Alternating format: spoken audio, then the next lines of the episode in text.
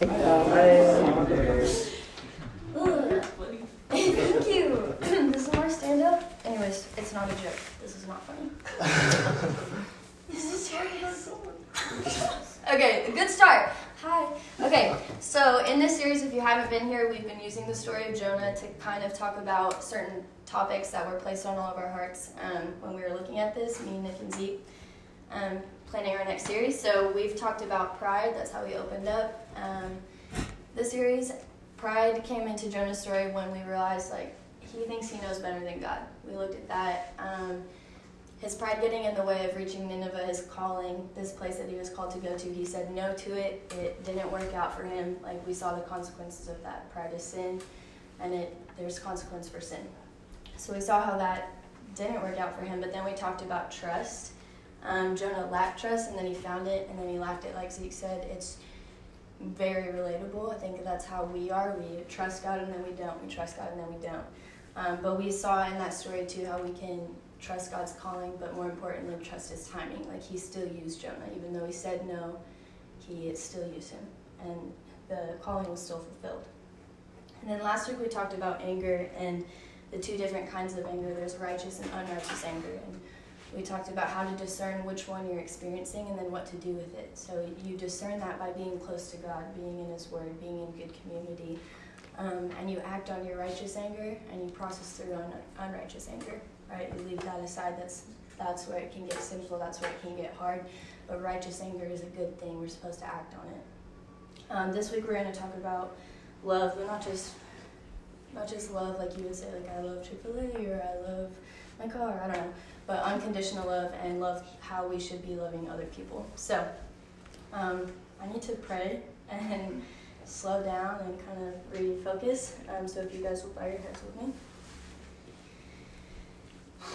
God, thank you for today. Thank you for um, just another opportunity to get to speak um, about you, about your heart, about your story. Um, that is our story as well, God. I feel honored and humbled that you've chosen me to speak this year, but really speak on this topic tonight. Um, I pray that these are your words and not mine. I know you've placed this on my heart, and I, I'm excited to learn as I speak through it. And I just ask that everyone here is learning as well. I pray that hearts are open and ready to receive what you have to say, and that we experience nothing but your love tonight. God, open the hearts of the people here so that um, you can move. And I know that you will. I know that you're already moving in this place, and we just love you so much. So. Thank you for giving us this opportunity in this community. I pray that tonight really is glorifying to you. Mm-hmm. We thank you again. It's your name I pray. Amen. Amen. so, unconditional means complete.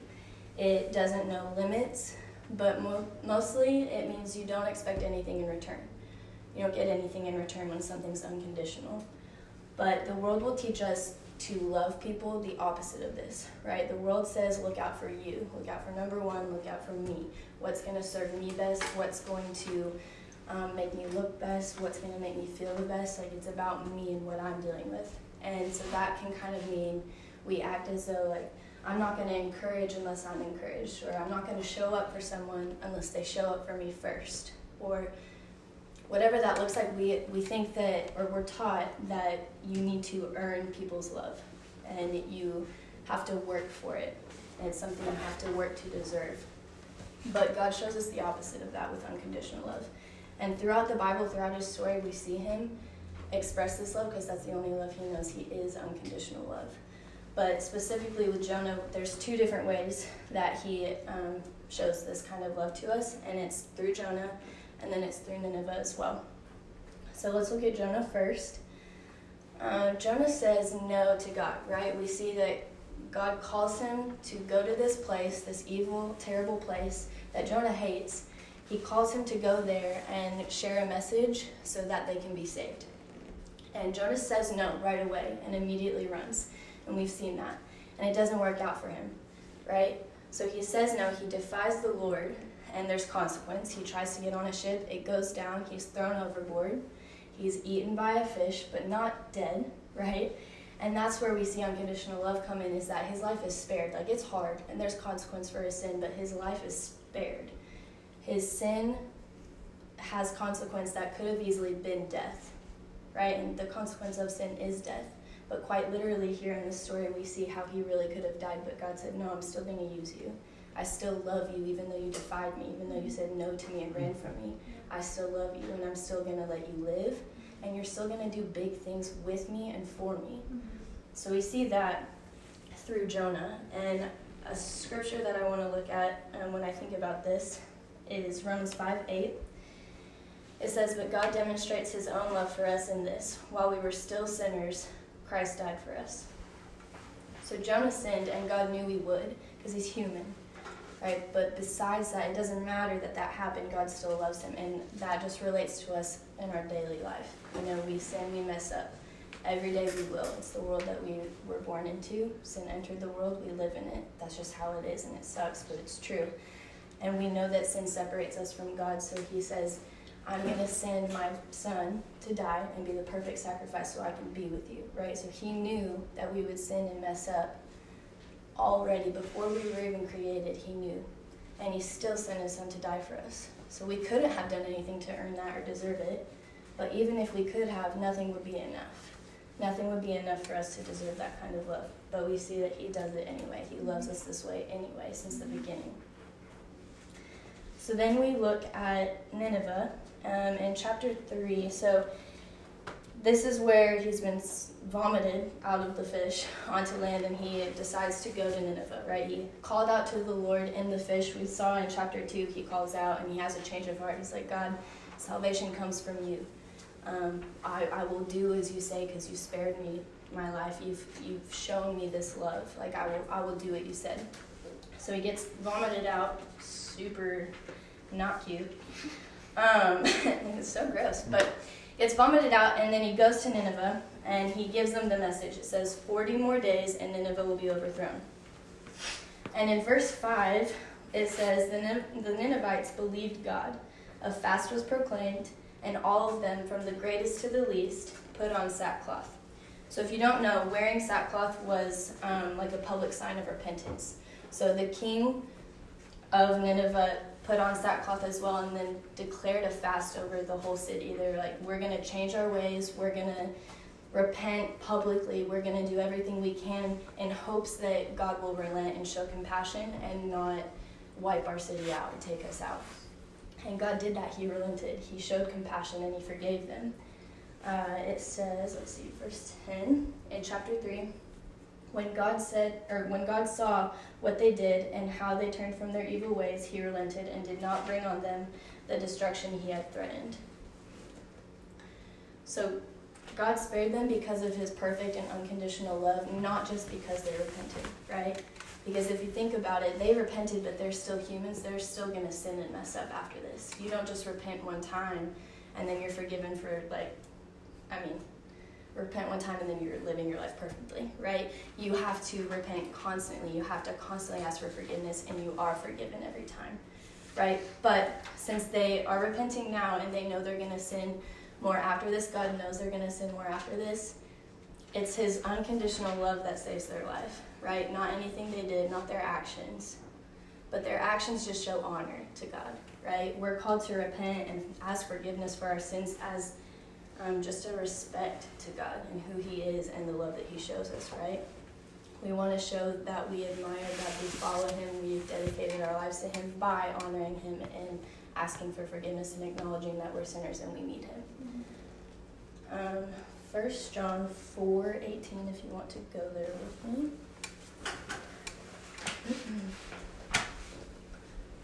It says, There is no fear in love, but perfect love drives out fear because fear has to do with punishment. The one who fears is not made perfect in love. So, someone who fears punishment does not know God's perfect love. Right? Our sins have been forgiven. Every mess up that we've ever had, not just some of our sin, all of it has been forgiven, even even sin that we haven't committed yet. Right? Everything we've already done, but everything that's to come, it's forgiven, it's done because of the cross. And it's because God decided that He wants us. He wants relationship with us, right? He doesn't need anything. He doesn't need us. He created us. And He created us because He wanted to know us. He wanted to have a relationship. He wants community. He wants to know our hearts, right? And it's it's undeserved. This love that He has for us, it's a gift, right? Like we were born into this sin, sinful world, and we're full of it. We're gonna keep on messing up, and He knows it, and still He shows up for us, and still He decides to choose us and use us, and He wants us still, even though He doesn't need anything. We don't have to be afraid of punishment in that too. That there's so much freedom in this love and forgiveness that we have. We just have to accept it and say yes to it. Right? God's like, I see you. I know that you're messed up. I know that you're going to mess up. But I'm here for you and I'm still here for you and I'll show up for you every time and I will forgive you every time.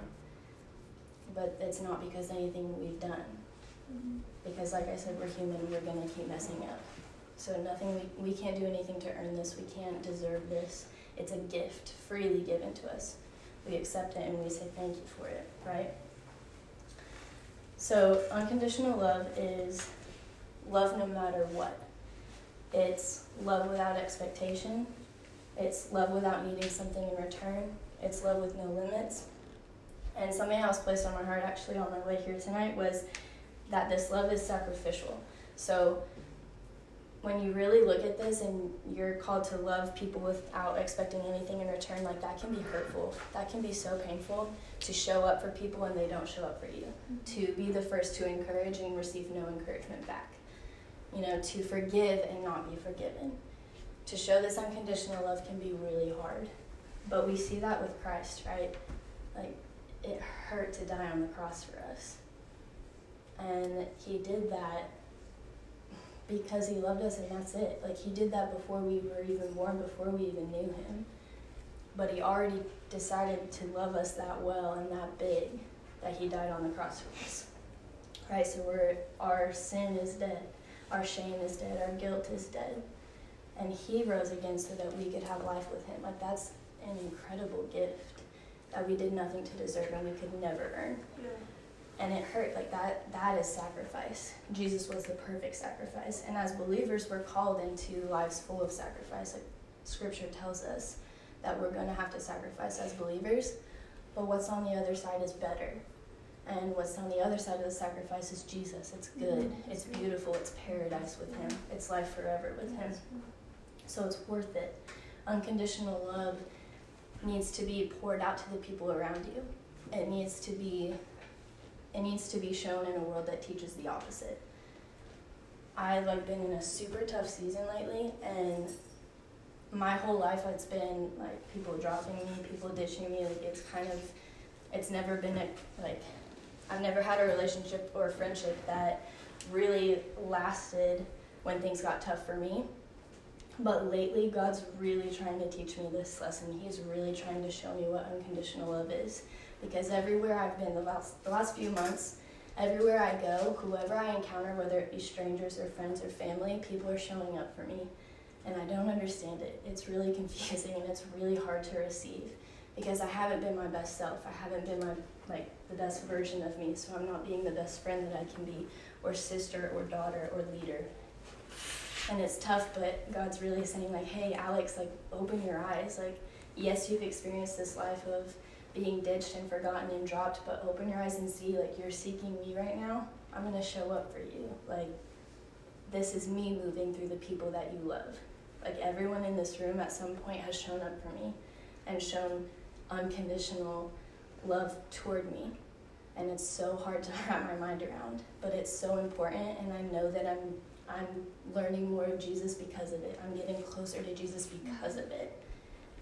And I don't know, maybe you guys just think you're being nice to me, but it's it's huge and it's important to grow in your faith to experience this, right? And it makes me want to do better for other people as well. Mm. This unconditional love is crazy big. And it's a beautiful thing when you experience it and it stands out because like I said this world teaches the opposite. So I would encourage you guys to see that it's worth it to love people like this even if it's tough. Like people are worth it you are worth it, and you're worth it because Jesus said you were before you were even created. Before you were even in existence, Jesus said you're worth it. Mm-hmm. And He chooses you, and He wants you, and He loves you. So if you can believe that um, and start to share that with the people around you, it's just, it's going to be a really beautiful thing. So that's my prayer for you guys. Let's pray out and then small Jesus, thank you so much for showing us this love, showing us how to love other people the way that you love us. God, I ask that tonight people feel that in this place. I pray that it's so clear and evident the difference between worldly love and selfish love and unconditional love. God, you loved us this way first, so I just pray that our lives honor that um, by, ex- by expressing it to the people around us, God. Thank you for providing us with such an important community, um, a community that's there for people, that shows up for people. Jesus, I pray that we grow stronger after this because we choose to love differently and bigger and deeper. Mm-hmm. God, people are worth it because you're worth it and you say we are. We're worth it because of your son Jesus, and we thank you for his sacrifice, God. Thank you for everything that's going to happen in this, this ministry, everything that already has happened. God, I pray over small group tonight. Let us be open, vulnerable, and honest so that we can encourage each other and do better after this and grow together in this. Mm-hmm. It's name I pray. Amen. Amen. Amen. Don't move.